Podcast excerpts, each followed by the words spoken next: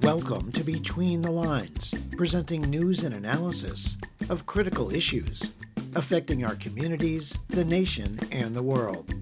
I'm Scott Harris. This week we present Dr. Yohuru Williams, founding director of the Racial Justice Initiative at the University of St. Thomas, who assesses the conduct of the Derek Chauvin murder trial and the steps necessary to address the crisis in U.S. policing. Peter Maybarduk, director of Public Citizens Global Access to Medicines program, who explains why 66 groups are urging President Biden to implement a global vaccine manufacturing program to end the coronavirus pandemic. And Collin Rees, senior campaigner with Oil Change International, who examines President Biden's position on ending billions of dollars of annual fossil fuel industry subsidies. But first, we begin with a summary of some of the week's underreported news stories. In a scene reminiscent of the murder of George Floyd, Salvadoran migrant Victoria Arriaza was killed in front of a convenience store by a Mexican police officer. The incident in Tulum in late March sparked a wave of protests across Mexico against police brutality and violence against immigrants. The police officer knelt on and broke the woman's neck in a scene recorded by bystanders. Mexico's President Andres Manuel Lopez Obrador condemned the police behavior as murder. The police officers involved were jailed and charged with femicide. According to the Christian Science Monitor, 2021 has seen multiple incidents of police brutality in Mexico. In January, 12 police officers were involved in the killing of a Guatemalan immigrant. In early April, seven police officers were arrested for the kidnapping and disappearance of a family returning from Easter vacation. In a recent survey, nearly two thirds of people report they were beaten during arrest. In almost half those cases, police carrying out the arrests failed to identify themselves as law enforcement officers. Mexico passed sweeping judicial reforms in 2008, including mandating more police training around collecting evidence and gathering testimony. However, there is concern that Lopez Obrador's decision to militarize the police under the newly formed National Guard, paired with sizable federal budget cuts, could undermine progress. Buried in President Joe Biden's $2 trillion infrastructure plan is a progressive tax reform agenda that includes raising the global corporate minimum tax to prevent massive tax avoidance by U.S. tech giants such as Apple, Amazon, Google, and Microsoft. Treasury Secretary Janet Yellen is advocating a corporate tax increase to 28%, along with the adoption of a 21% global corporate minimum tax, updating international tax rules for the first time in a generation. Yellen's proposal of a higher international corporate tax was well received by European nations and tax fairness advocates. The Biden proposal is double the Trump offshore minimum tax and higher than the 12.5% tax rate in Ireland, a tax haven used by both Apple and Google. A progressive international minimum corporate tax rate could raise over $50 billion in new revenue for cash strapped nations. In laying out her proposal, Yellen, the former chairman of the U.S. Federal Reserve Board, called for an end to a 30 year race to the bottom on corporate tax rates, with the goal of stopping corporations from offshoring to lower tax nations such as the Cayman Islands, Bermuda, and the Netherlands. Biden's proposal, which won praise from France, Germany, and Italy, is expected to jumpstart talks for the minimum corporate tax. The pro Trump insurrection on Capitol Hill on January 6th was the culmination of a six year increase in extremist right wing violence, often driven by white supremacist, anti Muslim, and anti government hatred. The Washington Post chronicled the upsurge using data developed by the think tank Center for Strategic and International Studies.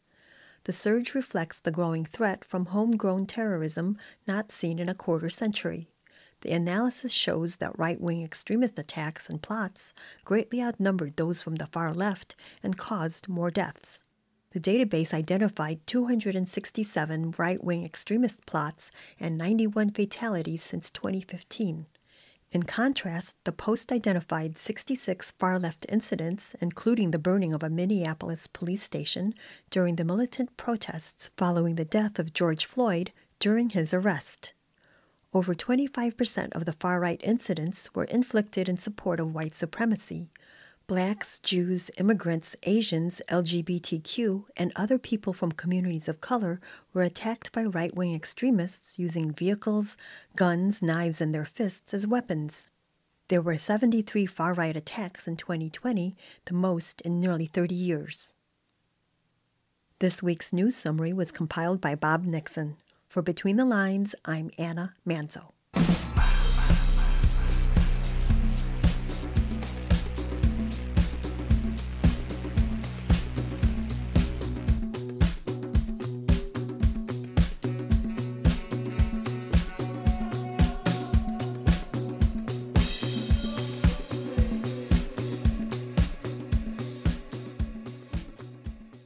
Fired Minneapolis police officer Derek Chauvin was convicted on all three counts of murder and manslaughter charges in the death of George Floyd. The jury reached its verdict on April 20th after deliberating about 10 hours over two days. The most serious charge carries up to 40 years in prison. As the nation watched the trial broadcast live on TV, the ongoing crisis in U.S. policing came into sharper focus after the recent police shooting deaths of 20 year old Daunte Wright in the Minneapolis suburb of Brooklyn Center and 13 year old Adam Toledo in Chicago. Last year, the video of George Floyd's death under the knee of Officer Chauvin set off angry protests in Minneapolis and months of demonstrations across the U.S. and world calling for an end to police violence. Your reporter spoke with Dr. Yohuru Williams, Distinguished University Chair Professor and founding director of the Racial Justice Initiative at the University of St. Thomas in St. Paul, Minnesota.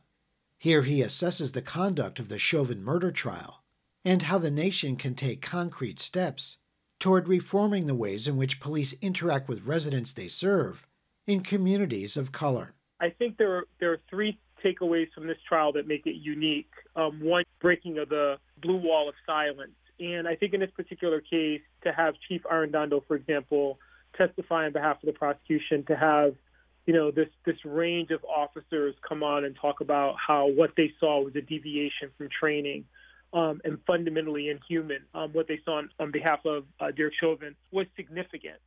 I think, secondly, what was important about this trial is that although it will pivot ultimately on the um, testimony of expert witnesses, uh, this is the first time in a long time that police brutality and a sustained conversation, a discourse around what constitutes brutality, I think has been had at least since uh, Rodney King in 1992. And again, that's not to say that there haven't been other cases, but this has brought that issue home in a way. I think because of the um, intimate nature of the violence that was visited on George Floyd's body that we haven't had in a long time. Ordinarily, we're talking about police who fire on individuals. So I think back to that rash of killings in New York um, in the early 2000s. You know, Sean Bell, Amadou Diallo, and others, Abner Louima. Those are shootings, so it doesn't seem as personal. The nine and a half minutes that we watch Derek Chauvin place his knee on George Floyd's neck and watch the other officers fail to render aid, I think, was compelling in a way of forcing that conversation in a way that we haven't had in this country in a long time. And I think third, something I wrote about in the Progressive a few days ago, last Friday, this idea that there's a hyper focus on this being a moratorium on policing. But if you think about the witnesses who appeared, particularly in the first few days of the trial, this is really a moratorium on American poverty. It's a moratorium on systemic racism and injustice. It's a moratorium. If you think about the individuals who lined up on that sidewalk and who were calling for Officer Chauvin and his colleagues to render aid to George Floyd, it's symptomatic of how women and people of color in, this, in our society are still silenced and ignored. You know, it's easy for us to kind of look at this and, and for people to say, you know, we need to deal with issues of policing. But the kind of base issues, foundational issues here, the police and communities of color and communities like 38th in Chicago aren't seen as peace officers, people who are there to preserve and and um, and serve and protect, they're seen as an occupying army, and and that's part of the the problem. Well, Dr. Williams, I did want to ask you about how to effectively undertake reform of police departments. It's a complicated issue.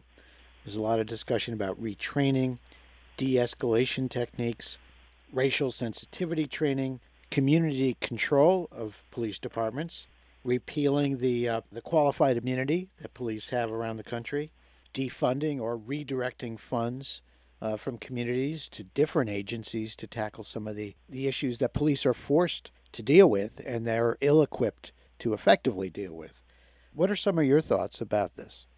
It's not like people who are living in um, communities that are ravaged by poverty and crime. It's not that they don't want police. I mean, that was one of the things that happened here in the aftermath of the calls for defund the police, where you had uh, certain pockets in community who came out and said, "Now, now, hold on a second here.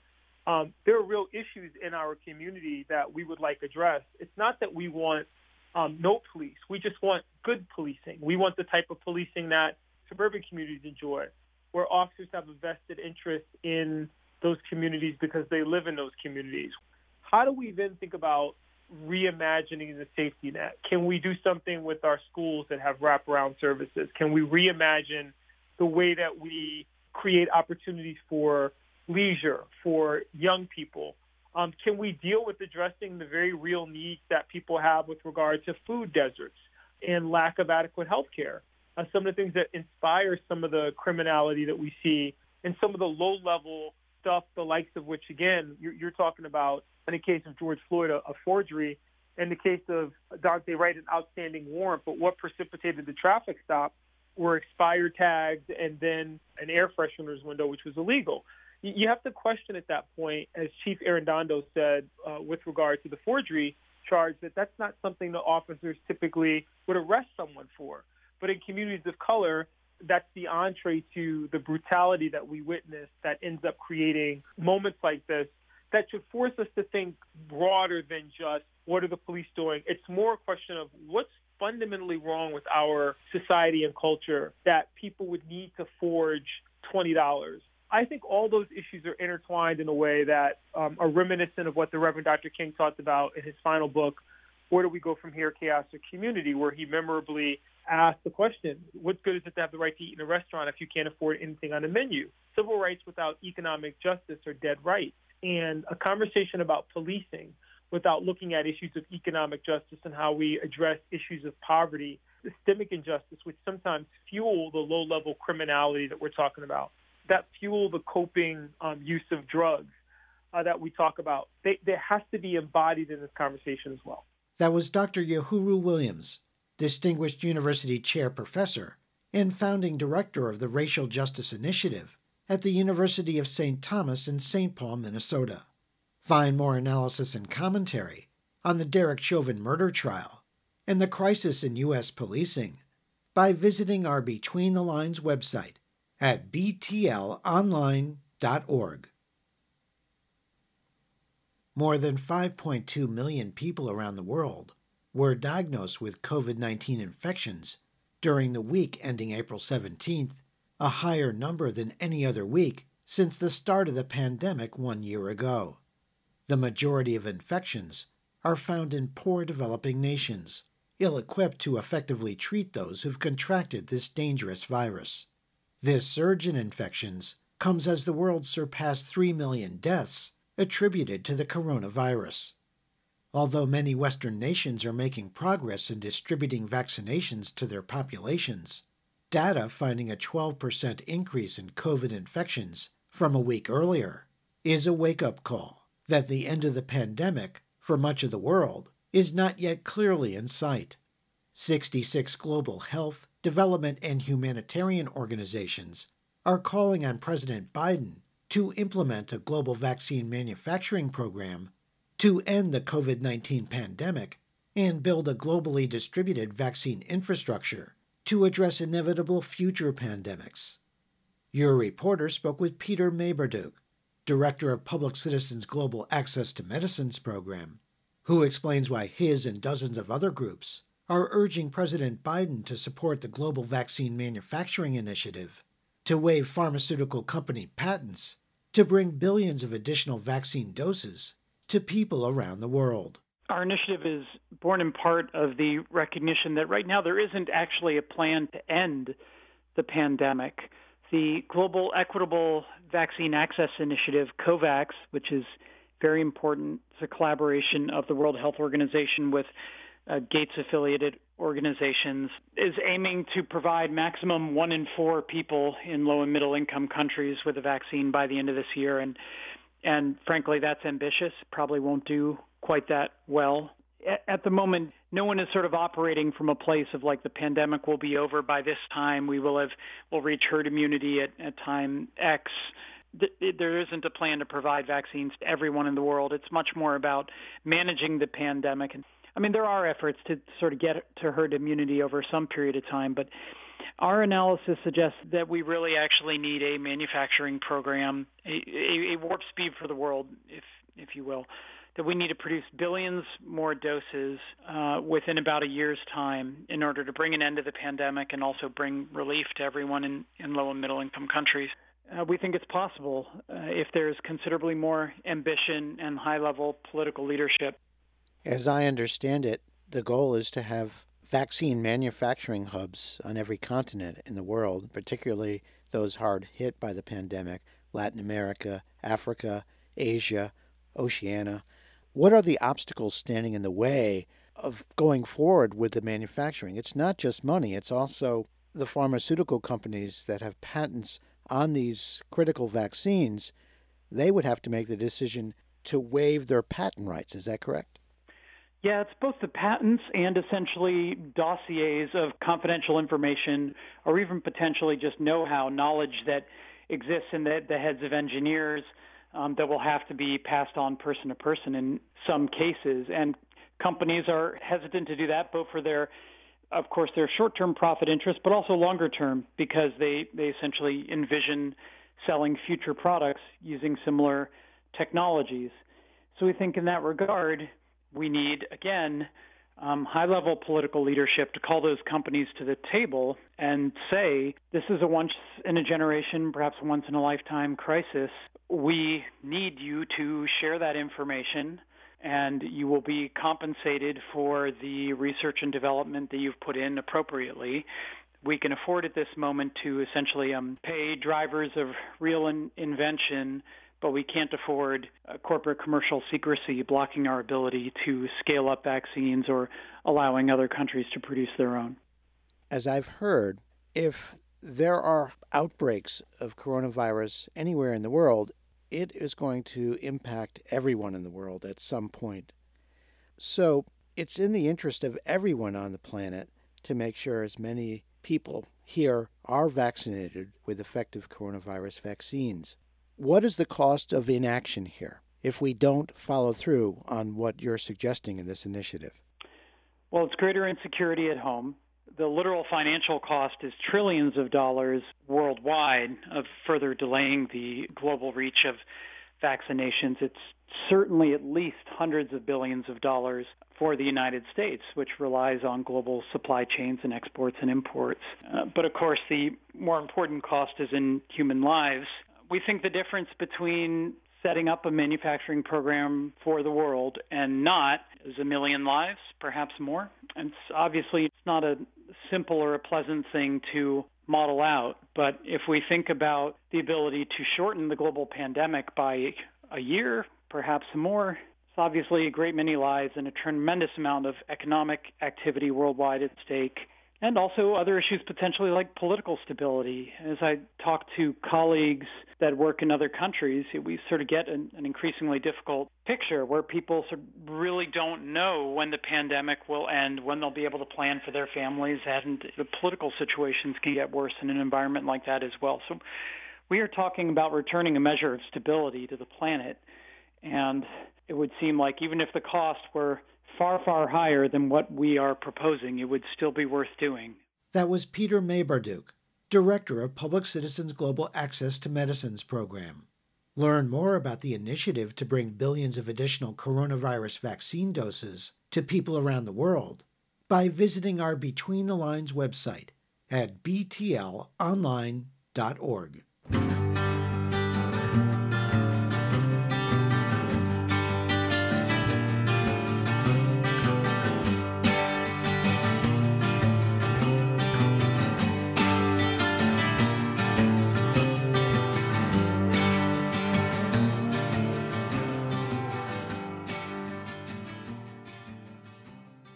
As a presidential candidate, Joe Biden called for ending subsidies to the fossil fuel industry. Since becoming president, he's taken steps to rein in the expansion of fossil fuel extraction on public lands and famously canceled the Keystone XL tar sands pipeline on his first day in office. A conservative estimate from the group Oil Change International puts the U.S. total of fossil fuel subsidies at around $20.5 billion annually, including 14.7 billion in federal subsidies and 5.8 billion in state-level incentives. 80% of these subsidies goes to oil and gas, with the rest supporting coal. And most of the subsidies are in the form of tax deductions and exemptions for other obscure tax loopholes and accounting tricks that result in massive avoided costs for fossil fuel producers. There are many kinds of subsidies for both fossil fuels and renewables, but they're not created equal. Between the Lines Melinda Tuhus spoke with Collin Rees, senior campaigner with Oil Change International, about Joe Biden's stance on fossil fuel subsidies and what we may see happen in both Congress and through Biden administration departments and agencies, such as the Department of Energy and Department of Interior. So the U.S. federal government gives tens of billions of dollars every year uh, in subsidies to the fossil fuel industry. This is public money going to support oil, gas, and coal production. Tax breaks, giveaways, lessened royalty rates, grants, any number of uh, fiscal mechanisms, essentially, which go directly to increase the profitability of fossil fuel companies and to drive additional fossil fuel production. Uh, and so, right now in the US, there's about $15 billion per year in public fossil fuel subsidies going to the oil, gas, and coal industries. So, what's the difference in dollar amount or longevity between fossil fuel subsidies and subsidies to renewable energies? Renewable subsidies in the US are both lower than fossil fuel subsidies, the numbers are somewhat comparable, but the, the big point to remember here is that renewable subsidies are almost all temporary. These tax breaks for renewables, the ones that we typically think of when we talk about renewable subsidies, are the investor tax credit and the production tax credit, uh, which go to help solar and wind development. And those are useful, they're good. We're investing in the things that we like. Uh, but one of the problems is that they're set to expire every year, every two years. Uh, maybe if you're lucky in Congress, we'll get a two or three year extension. Uh, meanwhile, almost all of the fossil fuel subsidies, the tax breaks that we're talking about, have been around for decades, many of them, many, many years, over a century in some cases. And these are what we call permanent tax breaks, permanent parts of the tax code. Uh, so I think the relevant thing to remember here is that unless a tax break is permanent, it's always on the chopping block, essentially permanent tax breaks for the fossil fuel industry are about seven times higher than permanent tax breaks for the renewables industry, uh, looking at over $7 billion a year for fossil fuels and only about $1 billion a year in uh, permanent tax subsidies for the renewable industry. So that's the big gap that we like to talk about. It's so interesting that some are permanent and the ones we want aren't permanent. And that really impacts companies' abilities to build out the renewable infrastructure what these permanent tax breaks do is give certainty to the fossil fuel industry. I think it's important to remember that that's a key piece of what fossil fuel subsidies are designed to do, uh, is essentially send a political signal that the government has your back. Uh, if you're a coal company, if you're an oil company or a gas company, uh, the actual dollar amounts are very germane. They're very important. They do make a material difference in some of these cases. Uh, but I think, if anything, the political signal is as important or more important than the monetary piece. Uh, and so, this idea that you know the government's always going to have your back, you're going to get these subsidies when you need them, they're going to be there next year, it allows you to do this long term planning to continue to plan this fossil fuel expansion, which is so deadly. Whereas, as you mentioned, for renewables, there's not that certainty. You don't have that guaranteed environment which you can continue to build out and make plans. Collin Rees, can you just say with as much specificity as you can what President Biden is proposing to do about rolling back or getting rid of fossil fuel subsidies?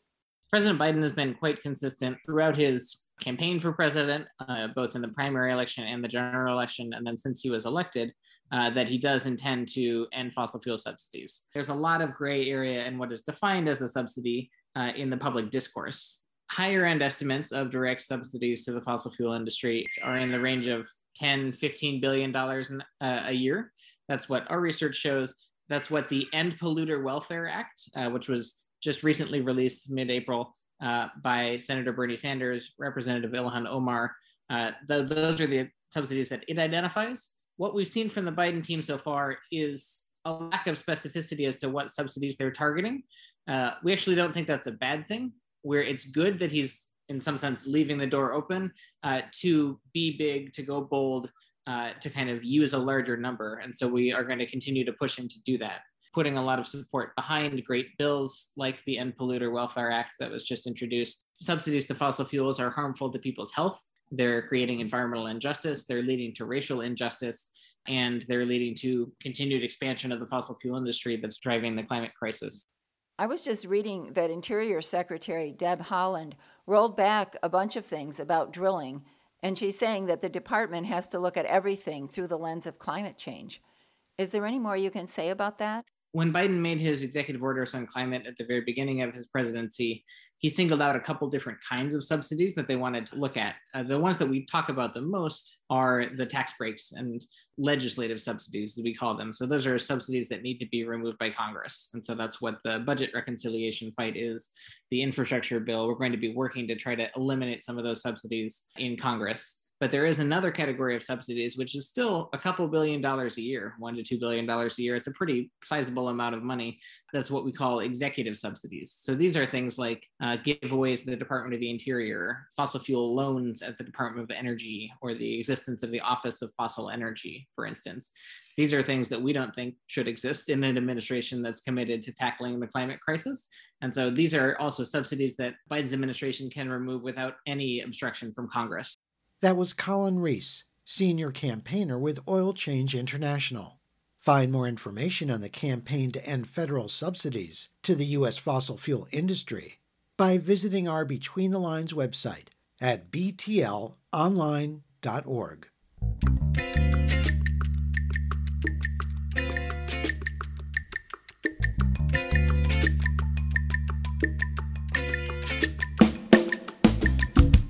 been listening to Between the Lines, a weekly program presenting news and analysis of critical issues affecting our communities, the nation, and the world. Between the Lines is produced and distributed by Squeaky Wheel Productions. If you have suggestions for topics and guests, please contact Between the Lines through our website at btlonline.org, where you can hear our current and archive programs in streaming audio and support our show. There you can also subscribe to free weekly podcasts, program summaries, and interview transcripts. Follow us on Facebook at Between the Lines Radio News Magazine and on Twitter at BTL Radio News. Thanks for listening on WBCR in Great Barrington, Massachusetts, KSER in Everett, Washington, FRSC in Santa Cruz, California, dozens of other community radio stations across the U.S. and abroad and wherever you get your favorite podcasts. Our theme music was written by Richard Hill and performed by Mikata. This week's program was produced by Susan Bramhall, Mary Hunt, Anna Manzo, Bob Nixon, Melinda Tuhus, and Jeff Yates. For Between the Lines, I'm Scott Harris.